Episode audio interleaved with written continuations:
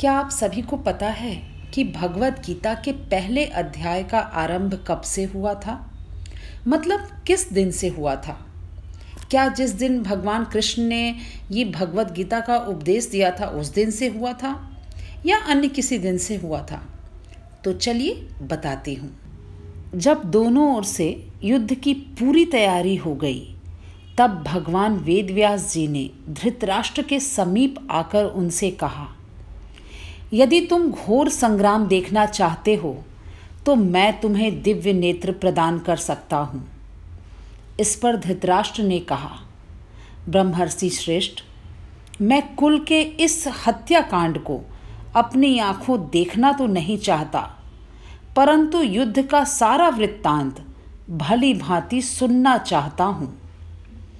तब महर्षि वेदव्यास जी ने संजय को दिव्य दृष्टि प्रदान करके धृतराष्ट्र से कहा, ये संजय तुम्हें युद्ध का सब वृत्तांत सुनाएगा। युद्ध की समस्त घटनावलियों को ये प्रत्यक्ष देख सुन और जान सकेंगे। सामने या पीछे से, दिन में या रात में, गुप्त या प्रकट क्रिया रूप में परिणित या केवल मन में आई हुई, ऐसी कोई बात न होगी जो इनसे तनिक भी छिपी रह सकेगी। ये सब बातों को ज्यों का त्यों जान लेंगे और इनके शरीर से ना तो कोई शस्त्र छू जाएगा और ना इन्हें जरा सी थकावट ही होगी। यह होनी है, अवश्य होगी। इस सर्वनाश को कोई भी रोक नहीं सकेगा। अंत में धर्म की ही जय होगी। महर्षि वेदव्यास जी के चले जाने के बाद धृतराष्ट्र के पूछने पर संजय उन्हें पृथ्वी के विभिन्न द्वीपों का वृत्तांत सुनाते रहे। उसी में उन्होंने भारतवर्ष का भी वर्णन किया।